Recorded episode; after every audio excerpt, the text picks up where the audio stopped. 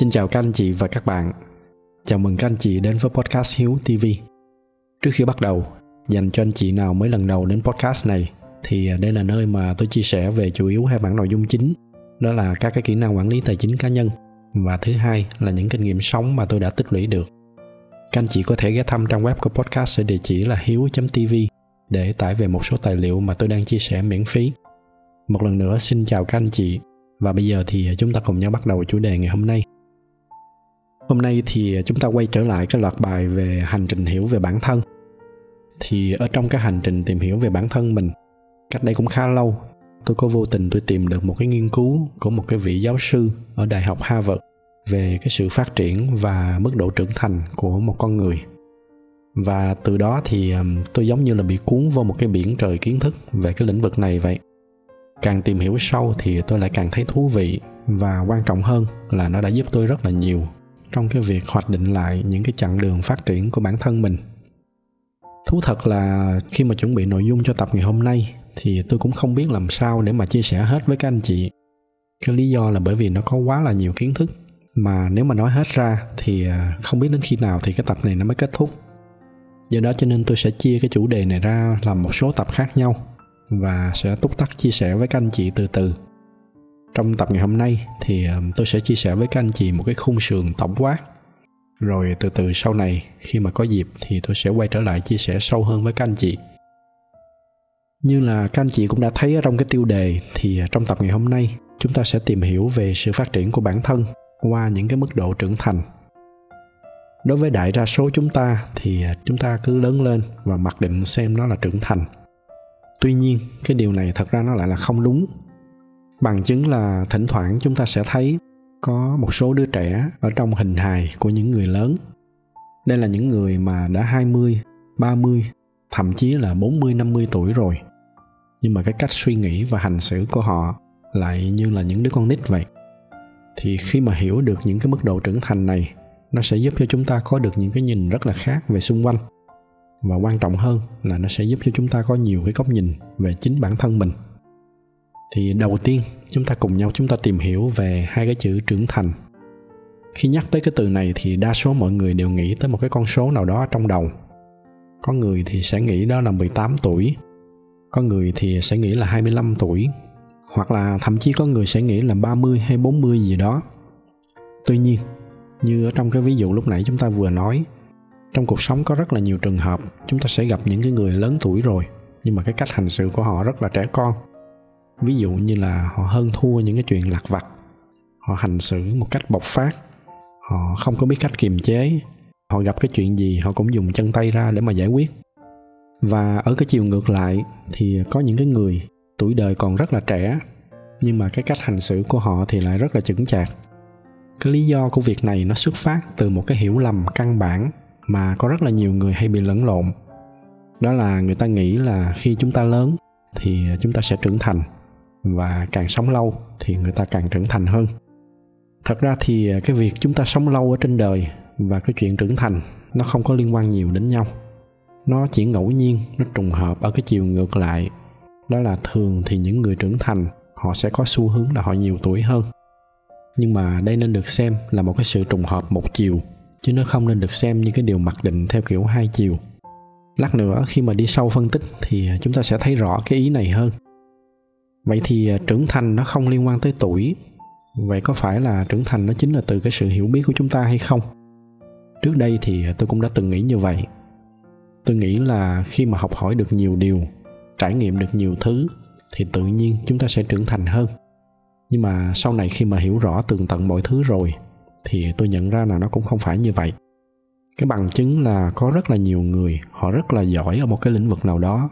Thậm chí là họ giỏi ở nhiều lĩnh vực nhưng mà rồi chính cái sự giỏi đó nó làm cho họ trở nên tự phụ. Và họ nghĩ là mình đang là thiên tài. Cái gì mình cũng biết. Cho tới một lúc nào đó, khi mà hiểu biết nhiều hơn, thì chính họ lại tự thấy là mình, thật ra mình chưa biết gì cả. Đó mới chính là cái lúc mà người ta trưởng thành hơn.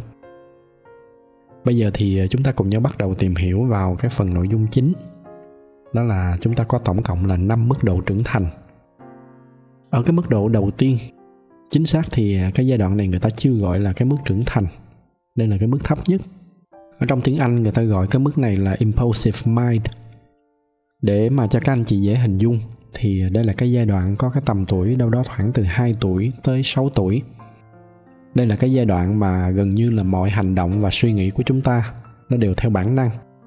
Chúng ta thấy gì thì à, chúng ta nói đó, cần gì thì chúng ta đòi cái đó. Giai đoạn thứ hai là cái giai đoạn từ 6 tuổi cho tới cái tuổi thiếu niên. Bây giờ thì người ta hay gọi là tuổi teen. Giai đoạn này người ta gọi là imperial mind đó là khi mà chúng ta bắt đầu có những cái nhận thức về bản thân mình và tất cả những gì mà người ta làm ở trong cái giai đoạn này, nó đều là để phục vụ cho bản thân của họ nói theo cái ngôn ngữ bình dân hơn là khi đó chúng ta sống chỉ biết có bản thân mình chúng ta chưa biết hy sinh cho người khác hay là nhường nhịn cho những cái giá trị chung có những cái trường hợp thì người ta qua khỏi cái giai đoạn này nhanh hơn. Ví dụ như là có những cái trường hợp đứa bé nó chỉ mới có 10 tuổi hay là mười mấy tuổi nhưng mà nó đã đi làm để mà nó nuôi em. Hoặc đơn giản hơn là nó nhường đồ chơi cho em nó. Nhưng ngược lại có những người mãi tới sau này khi mà đã lớn rồi 20 tuổi, 30 tuổi, thậm chí là hơn nhưng mà họ vẫn bị kẹt lại ở cái giai đoạn này.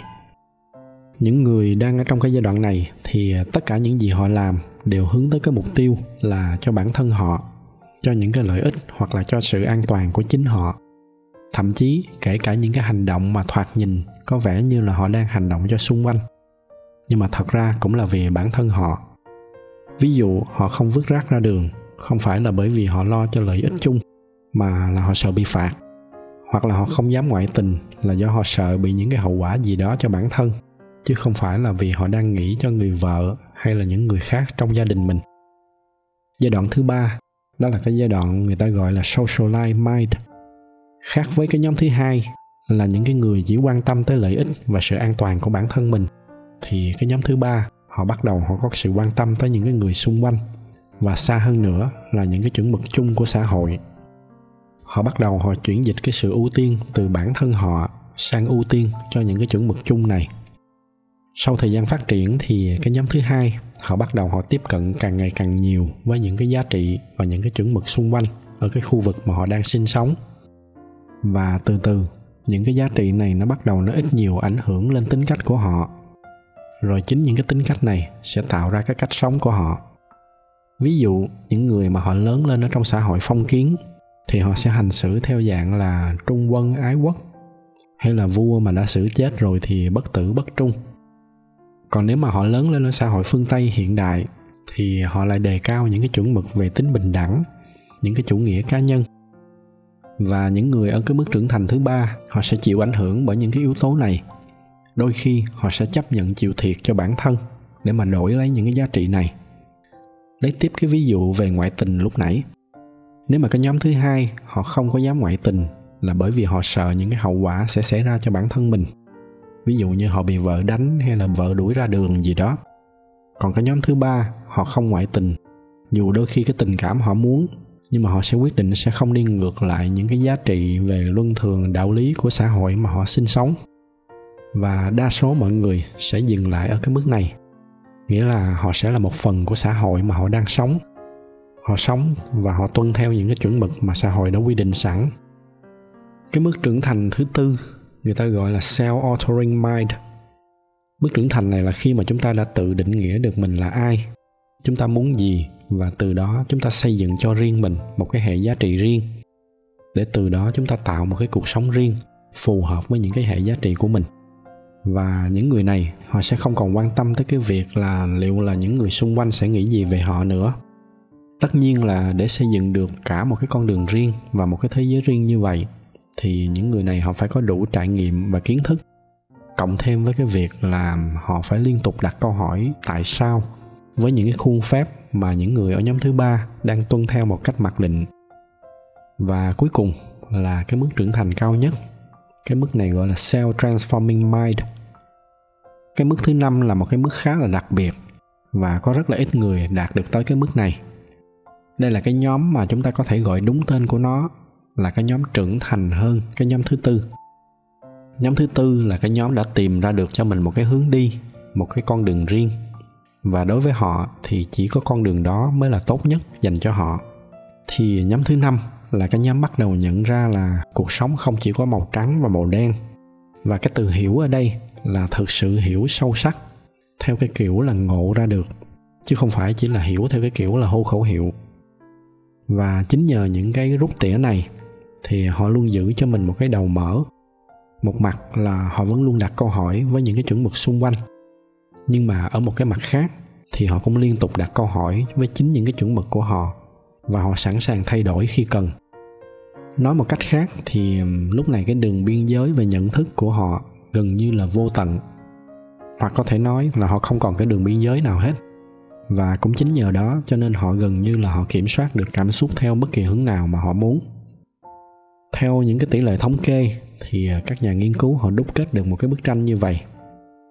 Tất cả mọi người đều sẽ đi được từ cái mức 1 lên mức 2 hầu hết mọi người sẽ lên được mức 3 tuy nhiên, sẽ có một số ít bị kẹt lại ở cái mức thứ hai. Và đại đa số mọi người sẽ dừng lại ở cái mức số 3 chỉ có một số ít người lên được cái mức thứ tư. Và có rất ít người đến được cái mức số 5 và đó là cơ bản bao quát về năm mức độ trưởng thành của một con người theo cái nghiên cứu này. Tới đây thì à, tôi sẽ chia sẻ đôi chút về cái hành trình tìm hiểu về bản thân mình. Đoạn này thì nói nghe nó hơi kỳ, bởi vì nó giống như là mình đang tự nhận là mình trưởng thành. Nhưng mà anh chị nào đã theo dõi tôi đủ lâu thì chắc cũng sẽ đoán được là tôi đang ở đâu đó cái mức thứ tư hoặc là thứ năm. Và mặc dù rất muốn nhận mình đang ở cái mức thứ năm tuy nhiên thật lòng mà nói thì tôi nghĩ là mình đang ở cái mức thứ tư. Tại vì cho tới bây giờ vẫn có một số cái đặc điểm của nhóm thứ năm mà tôi không hiểu được. Chính xác là tôi hiểu được, nhưng mà tôi vẫn chưa đồng ý. Có thể là tới một lúc nào đó trưởng thành hơn thì tôi sẽ cảm nhận được, nhưng mà không phải là bây giờ. Tuy nhiên là bên cạnh đó, tôi cũng dần dần ngộ ra được một vài cái khía cạnh.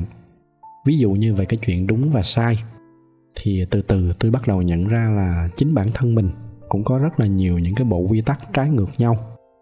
Tính riêng từng cái thì cũng không có cái nào sai, nhưng mà bên cạnh đó thì cả hai nó vẫn đều tồn tại song song nhau. Thậm chí là ở trong cái bộ wiki cá nhân của tôi tôi có hẳn một cái danh sách những cái chiêm nghiệm theo kiểu trái ngược nhau như vậy. Lấy một cái ví dụ ngắn gọn, đó là tôi hiểu và tôi tin là để đi xa thì không thể đi một mình được nhưng một mặt khác thì tôi cũng tin là có những cái hành trình mà tôi chỉ có thể đi được xa nếu mà tôi đi một mình. Cuối cùng thì tôi rút ra kết luận là nó sẽ tùy môi trường, tùy ngữ cảnh. Cho nó cho nên cả hai đều đúng. Có thể là một dịp nào đó tôi sẽ tổng hợp lại những cái rút tỉa theo kiểu trái ngược như vậy để làm thành một cái bài nào đó để chia sẻ với các anh chị. Nhân tiện tôi giải thích thêm là cái wiki mà lúc nãy tôi nói, nó là một cái dạng bách khoa toàn thư cá nhân của riêng tôi ở trong đó thì tôi tổng hợp hết tất cả những cái chiêm nghiệm và những cái kiến thức của mình. Tôi có chia sẻ về cái chuyện này ở trong cái tập về đọc sách. Anh chị nào muốn tìm hiểu về khái niệm này thì à, có thể xem lại. Thì à, đó là một vài cái nội dung mà tôi muốn chia sẻ với các anh chị trong tập ngày hôm nay. Như tôi có nói ở cái đoạn ban đầu, nó vẫn còn rất là nhiều thứ mà tôi muốn chia sẻ thêm với các anh chị. Nhưng mà tạm thời tôi à, dừng lại ở đây nếu mà thấy những cái kiến thức này là hữu ích, thì nhờ các anh chị chia sẻ thêm cho bạn bè và người thân của mình. Ngoài ra thì như thường lệ, bởi vì cái giải thuật của youtube họ ưu tiên cho những video có nhiều like, cho nên nếu mà thích video này, thì nhờ các anh chị bấm thêm vào cái nút like để giúp cho podcast của chúng ta có nhiều người biết hơn nữa. Xin cảm ơn sự theo dõi của các anh chị và chúc các anh chị có một buổi tối cuối tuần bình yên.